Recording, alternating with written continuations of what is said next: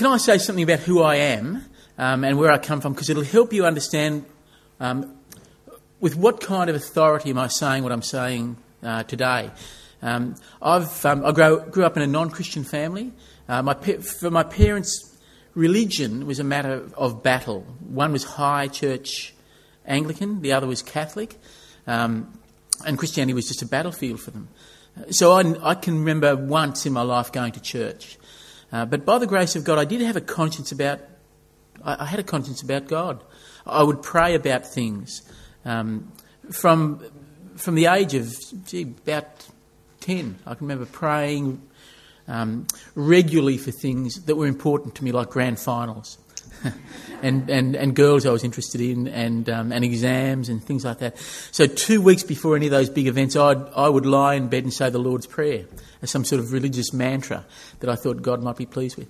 Um, I became a Christian out of that kind of background um, in my last year of high school or early university, and um, and I was discipled by Col Marshall, a name that some of you may know. Col is the guy who wrote the book Growth Groups, and it was a fabulous experience being discipled by him. And in one sense, um, it's something of that experience of being discipled in a navigator's background that has shaped something of who I am and something of the perspective that I brought to the work I now do. So I'm a pastor at EV Church. Um, EV Church is in uh, on the central coast of New South Wales. Um, we began as a Bible study group of around about 10 people, thereabouts. I myself, um, when I was converted, I didn't go to church, um, not for not till some of my friends were converted and said, you know, we ought to go to church. And I thought, do you think so? Like, I mean, it'll, it'll mean we miss Sunday night footy. Can we really do that? Um, so we went to a tiny, tiny little church. Uh, myself and um, a fellow I now work with, Andrew Heard, who's the pastor of that church, we grew up in a church which was um, very small, about 30, 40 people, maybe 50 at its best. Um, uh, Andrew planted EV Church with a Bible study group of about 10. Um, we've grown steadily um, and, and, it's been a tremendous work of God. I think you can say that. I think Andrew is a gifted leader. I think we've got a good team, um, but God's been really good to us. And so we've grown to a church of about 1,600. Um, now, partly I say that to you not to depress you today, because um, there's potential for me to depress you today. And I don't want that to be the case. Um, the one qualification that does give me is I've seen a lot of evangelism. We see a lot of people become Christians. Um, and that's partly because we've made some good decisions. I think we have done that. I think it's partly because um, my background in Andrews has enabled us to, um, to analyse what's taken place. Um, and that's what I want to pass on to you today, not to depress you, of course. Um, it's just that I think I've seen enough um, evangelism take place and enough people being converted that I can bring some analysis to that that I'm hopeful will help you. So there's something of our church. Let me, let me therefore give you at the outset, if I can, some myths. I want to give you some myths, but let me pray before we get into it. That um, the, stuff we do will be helpful. Our Heavenly Father, we want to pray that the time spent today will be useful in the cause of the gospel. And we want to pray uh, for the work in Tasmania as these people labour in the churches to which you've entrusted them um, and the people who they labour and serve with. We ask, Father, that you would honour yourself in what's done here, um, that you'd bring many to know you. We pray that the end result of today is that we'll be encouraged and perhaps be helped to think through how we might engage in that task with, um, with greater understanding. And we pray that you be honoured in all that we say and do. We pray that um, that might be the case as the end result of our thinking here today. We pray in Jesus' name. Amen. It was really helpful to reflect on death too, wasn't it? That, um, that Mikey just brought us then, because it brings one of those um, critical realities to our thinking about life that you wouldn't otherwise have. Um, and, and, it brings a it brings a view of life that the vast majority of people who we speak to now are not sure about. Um, what happens after death? There was a certainty about that years ago. There isn't quite the same sort of certainty now. There are inklings um, that there is something after death, but no great certainty. And therefore, I kind of want to raise for you some myths about evangelism at the outset. And one of them is that numbers don't matter. Um, now, I'll tell you why I say that. Coming from a very small church, we in the end ended up, I think, defending our smallness by bringing a critique to that that suggested God is the one that gives the growth and we can simply be faithful and do what we do. Now, there's a truth in that. I'm not bagging that mindset. But I think it ended up becoming a defence for us to not think more carefully about what was going on and to not actually analyse what was going on. That is to say, we didn't stop, I think, at times and think through what are we doing and what fruit is it actually bringing. We didn't do that because we had this ready defence that it was simply a matter of being faithful. Numbers do matter. There's a need to analyse what's going on. As an example, on the Central Coast, there are 350,000 people. Um, now, how many churches of 100 is that to reach just one tenth of that? 35,000 people. 350 churches of 100? Well, I don't think there'd be 350 churches on the Central Coast. And there wouldn't be 350 churches of 100. So if we really want to re- reach even 10%, there's a need for us to consider what are the numbers? How many non Christian people are we actually engaging with? Um, and, and sometimes, can I suggest, one of the dangers for us is we don't want to do the hard work of asking how many people, how many non Christian people have we as a church engaged with this year, because it can be depressing. It can be depressing. But there's a need to do it. Because we do need to ask the hard questions how are we going with this? Numbers don't matter. There's one of those myths that you can um, formulate for yourself because it's a defence. The second is that training is the answer. Um, that is to say, uh, we'll do some training, we'll train up the congregation, and they'll go out and evangelise. Do you know, I've done, I've been a Christian for 30 odd years, um, and I reckon I've done lots of training courses. And I reckon I've trained lots of people, and I reckon most Christian training courses, in whatever they're in, don't work. They don't work. You can spend lots of energy doing training. You can run two ways to live training. You can run just start talking training. You can run, you know, there's all sorts of courses you can run. They don't work unless unless you have some follow up to them, uh, unless what you help people learn is immediately implemented. Um, otherwise, it's forgotten. I'll give you an example. We trained a bunch of our people in two ways to live in February. I've got a team of 30 people who I work with uh, to do evangelism in a, in a course we run called Life. Um, Dan's got a course he'll tell you about called um, Coffee and Jesus, which is similar courses. Um, and we're not saying they're the best thing since sliced bread. They're not that. Uh, we'll say more about that later.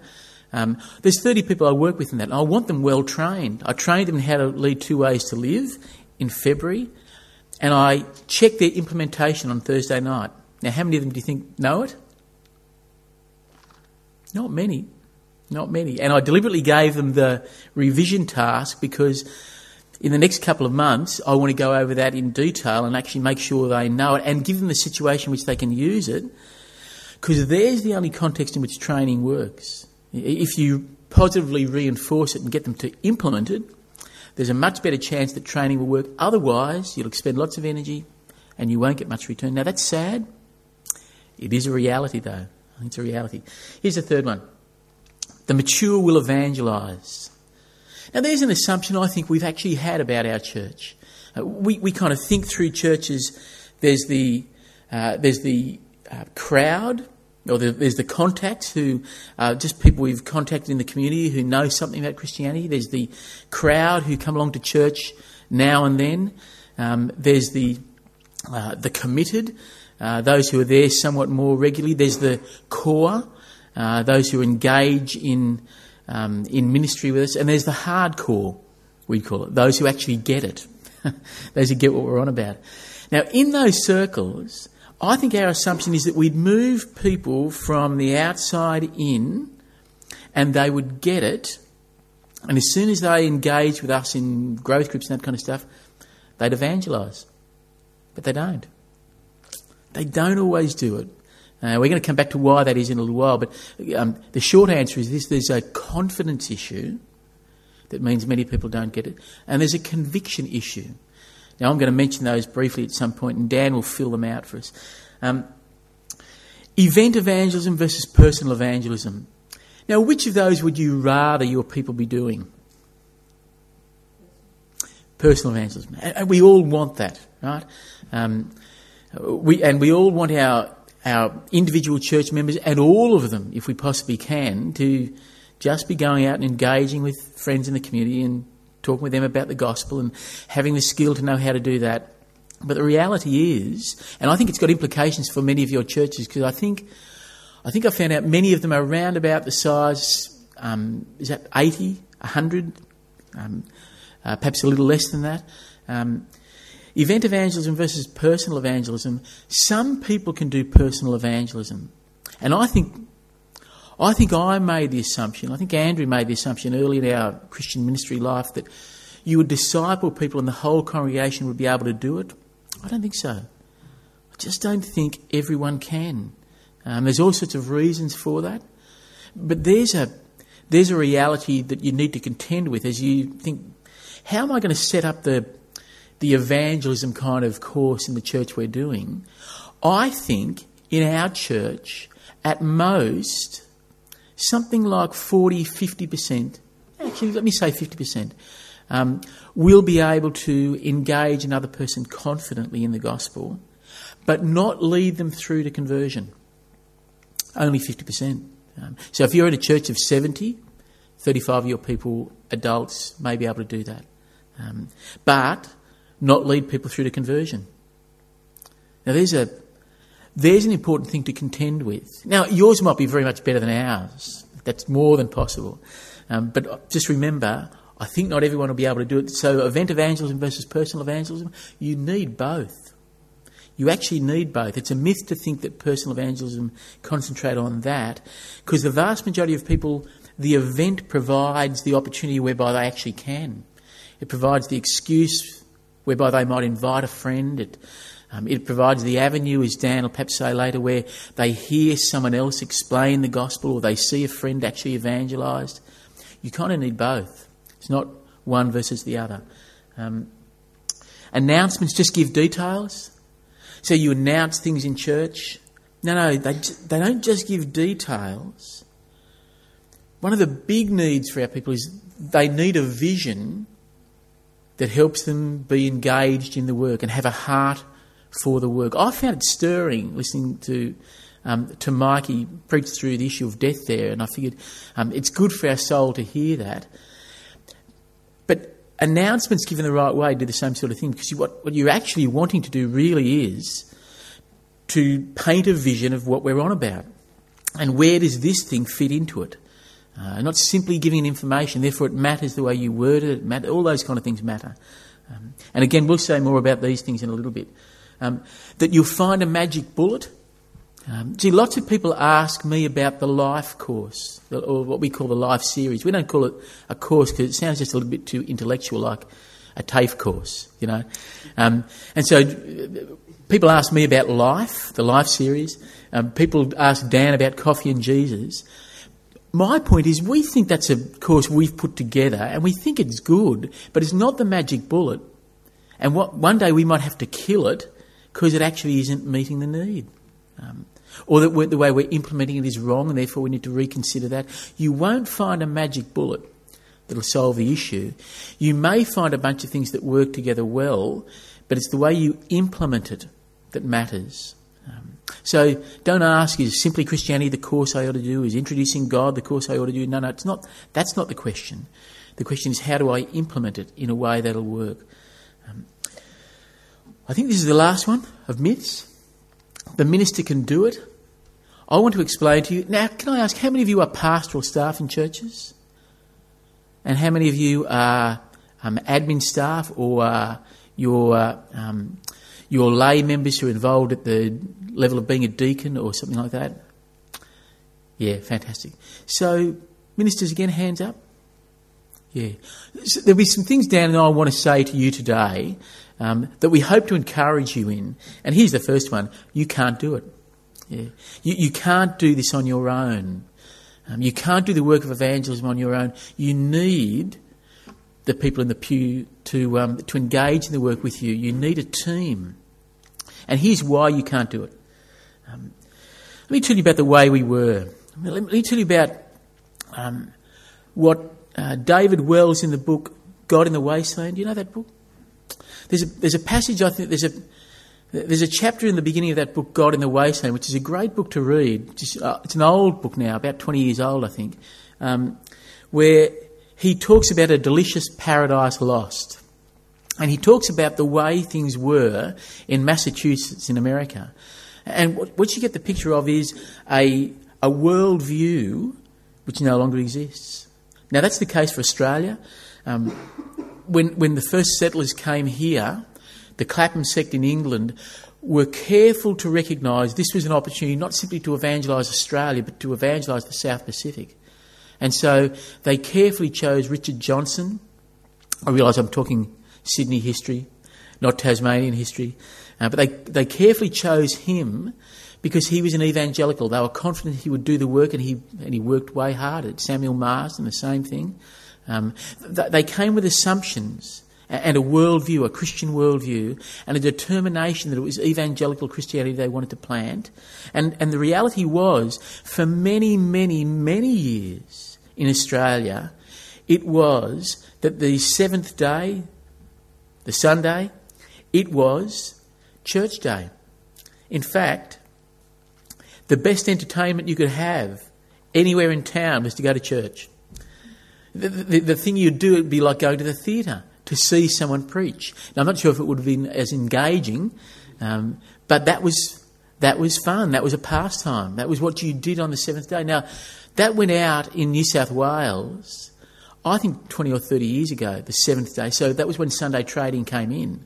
Um, but that whole view was ebbing away before then. So when Billy Graham came in 1959, are there people here who are converted through Billy Graham? Yeah. And everywhere in churches you'll find um, many ministers, their conversion experience was 1959 because what existed in churches in those days was a, um, a bunch of people who were definitely converted and a whole mass of people who were nominals, who just attended church. And when Billy came, I wasn't there.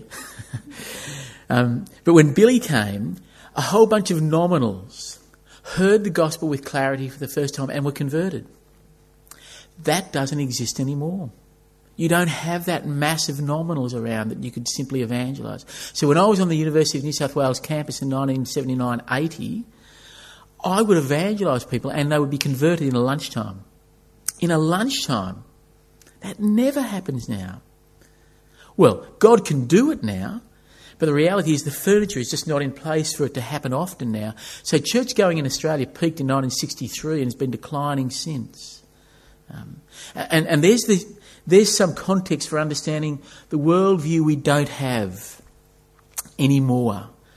And I'm saying this because the one, one privileged benefit I think I have is to have had the time in a position um, working at a discrete area of Christian life to think through and analyse what's happened, where are we, and therefore in this new context in which we find ourselves, what do we do? Now, I'm not going to go through this slide in any kind of detail at all, except to say we've experienced a radical worldview, and there are all the pressures that have, that have helped to bring it about. We're radically secularised, so that um, not, not as secularised, can I say, as Europe, um, but not America either uh, which has far more public discourse about Christianity. Um, but there's a very um, distinct break um, in our community about what you can say in public life and what you can't say. Christianity exists in the private realm, not in the public square. Um, and the implications of that are significant, very significant for the people in our pews because how do you bring Christianity naturally into the conversation when it's not permissible to speak about in the public square. And if it's not spoken about in the public square, what are the assumptions that our non Christian friends have about the most fundamental of things? Death? All their assumptions about that are changing. Um, uh, uh, um, God? Actually, who is God and what sort of character does he have? Um, um materialism has shaped us. Because how can heaven be any better than living in Hobart on a warm day. you know, living on the Central Coast. That is, it is like heaven up there. It's warmer than here. Um, it's not as clean and pristine and beautiful as here, but you know, it's a wonderful place to live. And I think many of our friends think, how can heaven be better than what we've got? Um, um, scientism, by which I mean, one of the great um, one of the great obstacles for the non-Christian person as they consider um, Bible things is they think, but hasn't science shown the Bible to just be a myth? And, and of course, they're thinking Genesis chapter one and two. Uh, so, what credibility does science, does Christianity have any more? And of course, Family Law Act, I think, was 19. Um, uh, the Family Act came in in 1975. That's radically reshaped family life in Australia. Uh, radically reshaped people's understanding of um, uh, of responsibility and discipline and um, the, the, kind of stable world that others have grown up in in the past doesn't exist. We've got a radically unstable society. Now, that's not to depress you, it's just to say there's a reality that we need to work with. And therefore, I think one of the really valuable things to do, and Dan will fill this a bit more of this out later, is we need to reverse engineer where are we now at. Um, part of that is what's the impact on the Christian in your churches of 100 or uh, 80 or 60? What's the impact of a changed worldview on them? And I'm going to suggest there is a profound impact on them um, that, that we need to contend with if we actually want to see conversion growth.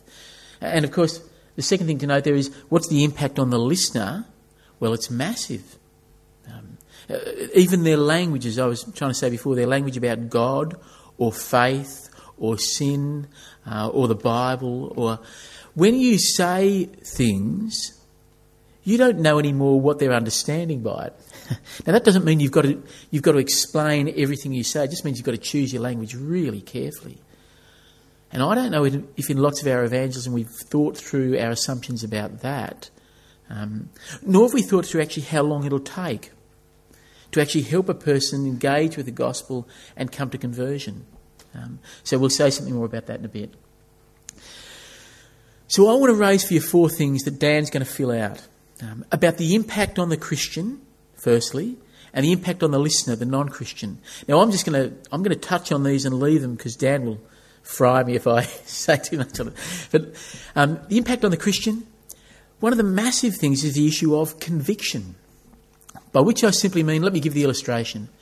Um, if you don't have, if you have Christians in your church, and we all do, who are not sure about their salvation, they will not evangelise.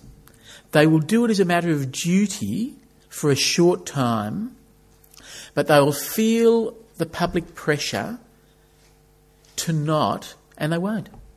That's it.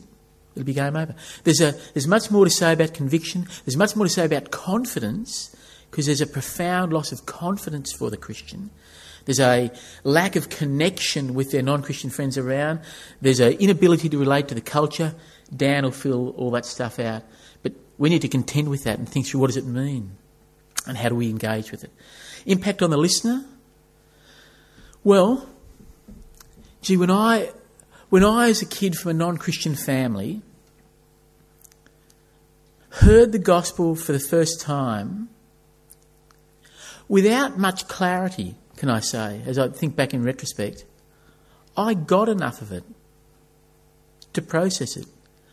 I didn't become a Christian there and then on the spot. I went home and read the Bible. I dug out the Bible that my uncle had given me one year. he gave me a pair of board shorts and he gave me a New Testament, a good news for modern man. I pulled out the board shorts and I thought, awesome. I looked at the New Testament, I thought, what? I put it in my underpants drawer and I never saw it again for eight years. And when I, when I engaged with the gospel and heard it for the first time with some measure of clarity, I got it somewhat. Um, but that's not the case today because the, the biblical literacy of your non Christian friends is zero compared to what it once upon a time was. Um, and as you nod on that and, and, and recognise that to be true, how then do I help them get it? And how long is that going to take? now. Much longer than it did before. And, and the problem for us as Christians is this, I think. We almost always operate in the Christian realm because, if I can put it this way, ministers, we feel really busy. Yeah? We, we feel we're really busy and we've got lots to do. Um, and we need to think through are we busy doing productive things or not? But there's another story. We feel busy, so we haven't quite got time to sit down and think through how will this now work in my context? So, what we tend to do instead is find out what's working in their church, we'll do that. And we import that thing and we assume it'll work, but it won't necessarily. There's a lack of biblical literacy, which means we've got to rethink that whole process. We're going to say more about this in a bit. Um, there is, um, there is a for the non-Christian a strained plausibility structure. That is to say, uh, how can I believe the Bible when it's discredited? Um, how can I believe in uh, the, the Bible's account of creation when science suggests it's not true? Um, how can I believe the claims that Christians make when we know that what it says about homosexuality is, is you know, grossly misrepresents the reality? Um, how can I take Christianity seriously when the things that it says about women are so culturally offensive?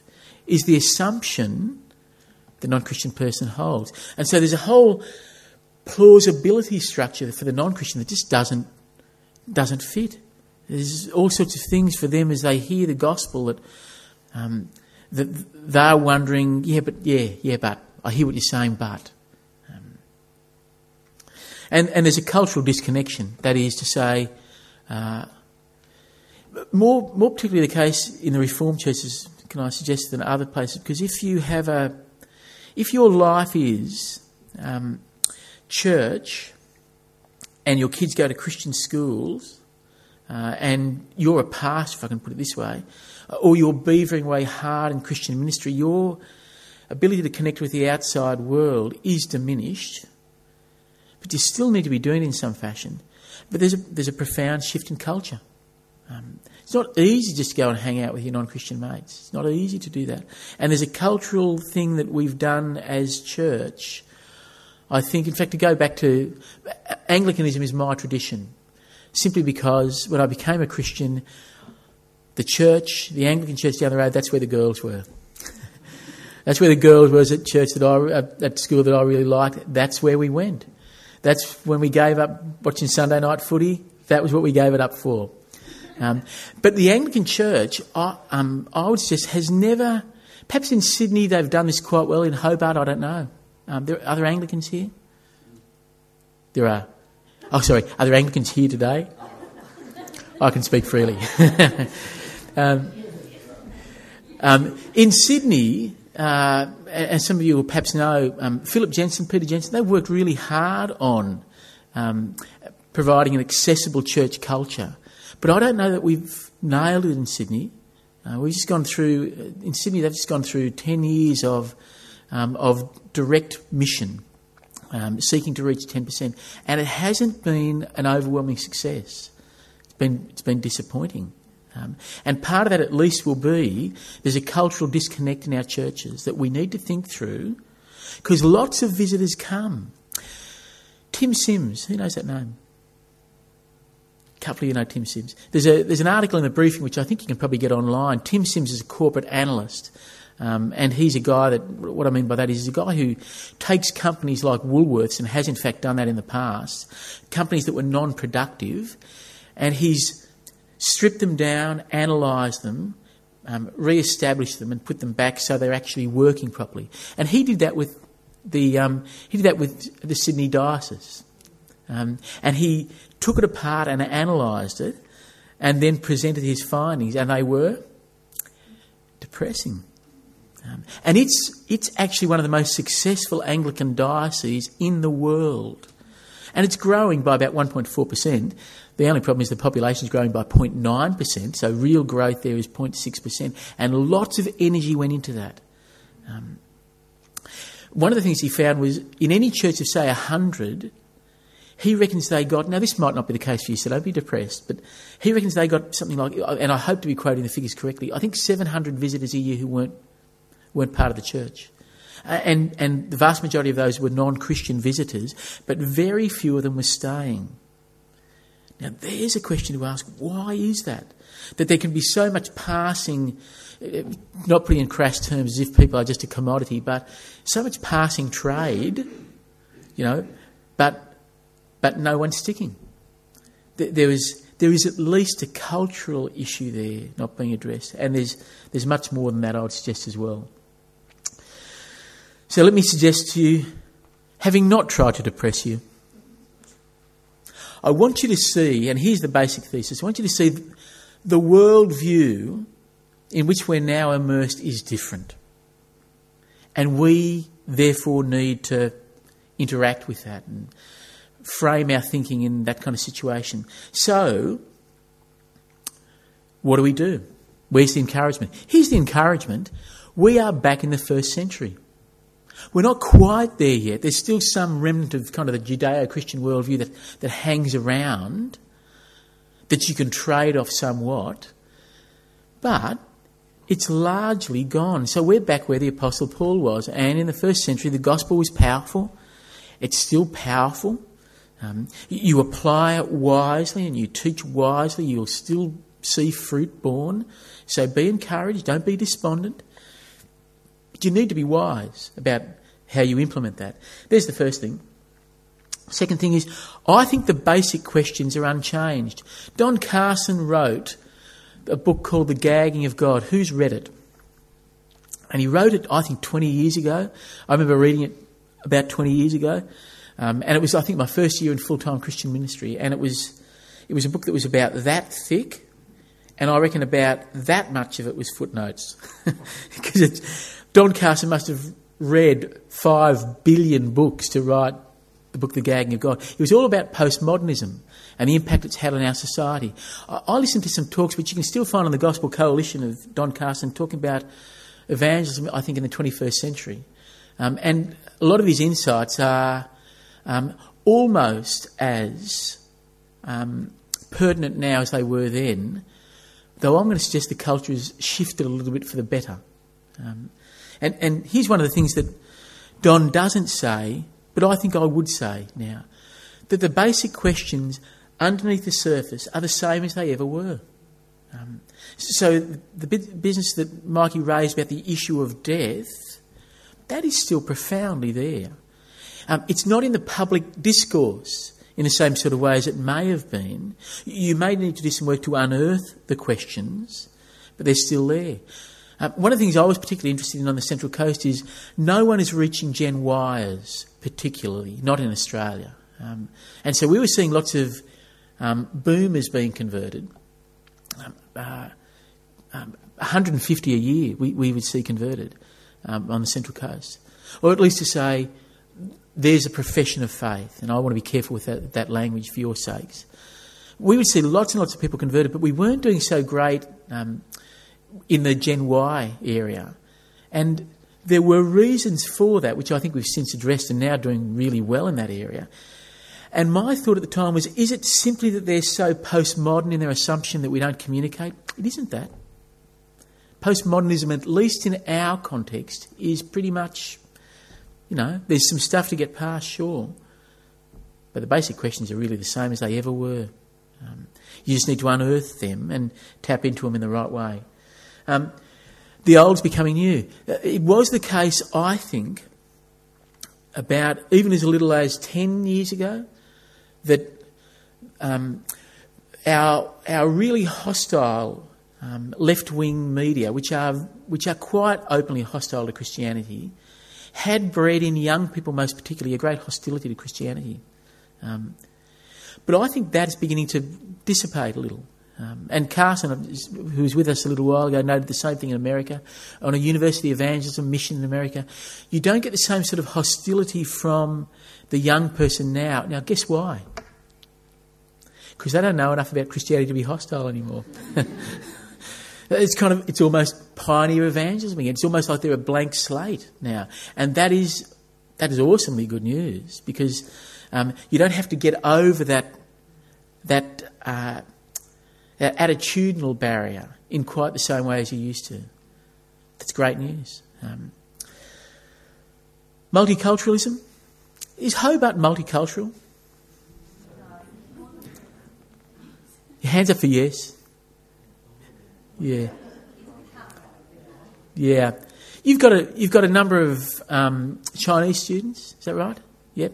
And in the sorry, Greek Orthodox Church. Yeah, but yeah, exactly, exactly right. So I didn't want to make too many assumptions about it. You're like us on the Central Coast. We are totally monocultural.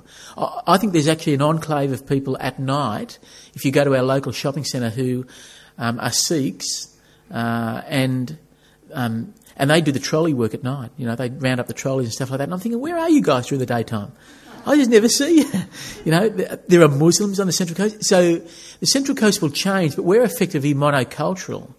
Uh, and we can, we can simply, we have the luxury, if I can put it that way, um, of for a time working with a, just one cultural demographic, which does make some things easier. But what multiculturalism is doing is they're not hardened in the same way as your typical white Anglo Australian. I don't think they're anywhere near as hard. Is that? Um, I was talking to uh, Luke. Now Luke's not here today. I think is he? Yeah, talking to Luke last night, who works with a focus group at uni.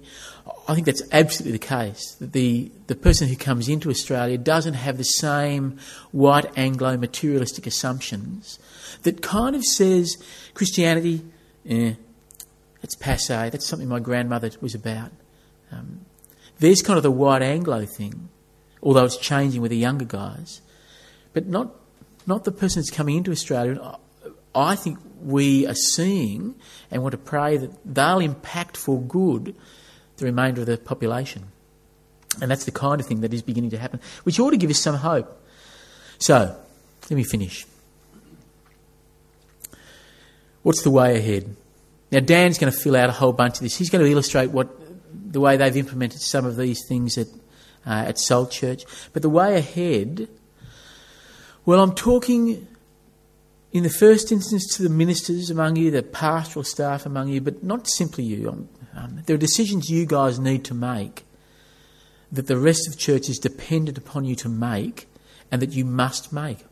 Um, it, it is not sufficient to have a comfortable church of 200. If that's your aspiration, then it is a little bit like um, it's a little bit, bit like that terrible passage in Isaiah. Now, Isaiah 39, let me remind you what the passage is about. Isaiah 39 um, is the turning point of the book, um, and envoys from Babylon come to Hezekiah, the king. And Hezekiah, of course, you know, is one of the great heroes in the Old Testament. Um, and, and they come to him and ask him to show, show him around the city. And Hezekiah does. He obliges. And Isaiah comes to him and says, What did those men ask to see? They asked to see the city. And what did you show them? I showed them everything. And Isaiah points out to him, The time will come when your, um, your women, your children will be carted off to slavery in Babylon. And all this will be gone. And Hezekiah's reaction, do you remember it? it? is terrible. It's terrible. It's, it's for me, as I, as you read through the Old Testament, you see the hero he is, and you see this moment. It's, it's, it's chilling. What he says is, "That's good, because there'll be peace in my time." And you think how short-sighted it is. Now, it's too short-sighted to be comfortable with a church of two hundred. Um, it's too short-sighted because we won't reach Australia thinking like that. So, church needs you need structure. And to mention briefly something Dan will pick up, you need structure because evangelism now takes much longer and there need to be much smaller steps. Um, you need to keep relationship with people for much longer. Um, I, have seen people last term become Christians. They entered into our, they entered into engagement with us a couple of years ago, three years ago, so we've had to kind of keep relationship with them that long to help steer them where it was going to be best for them. Takes a long time, three years. Even when people respond to the gospel at the course that I run or that Dan runs, do you know how long the follow up goes for? two years. You just can't. When we first began kicking that off, we would, we would evangelise people. They were converted and sincerely converted. You pour them into the Bible study group and they die because the water's so deep. And people are talking about stuff they've got no idea about. And they, as quickly as we pour them in, they pour themselves out. Uh, and that's because it takes so much longer. You need structure. You, you need a structure in church that's not you, the minister. It's too big for you. Uh, you need a whole team of people, and we'll say more about that. The Christian needs confidence because in a secularized world, the one in which we live, there's a profound loss of confidence for the Christian. Does the gospel have the answers? Uh, what about the difficult questions people ask? What about homosexuality and gay marriage? And what about creation? And uh, is hell really true? And we'll come back to those things. The Christian needs confidence, and they lack it, and they won't engage in evangelism without it. And the listener needs lots of time because they're not going to get this overnight. Uh, it's going to take them some time to do that. And therefore, we need to help them. We need to set up church accordingly, and there'll be decisions, ministers, that you need to make that no one else can make. Uh, but there'll be people in your teams that you'll need to engage, in your congregations that you'll need to engage with, because they, they want to they want to be part of the work. Um, we need to actually enable them to be able to do that.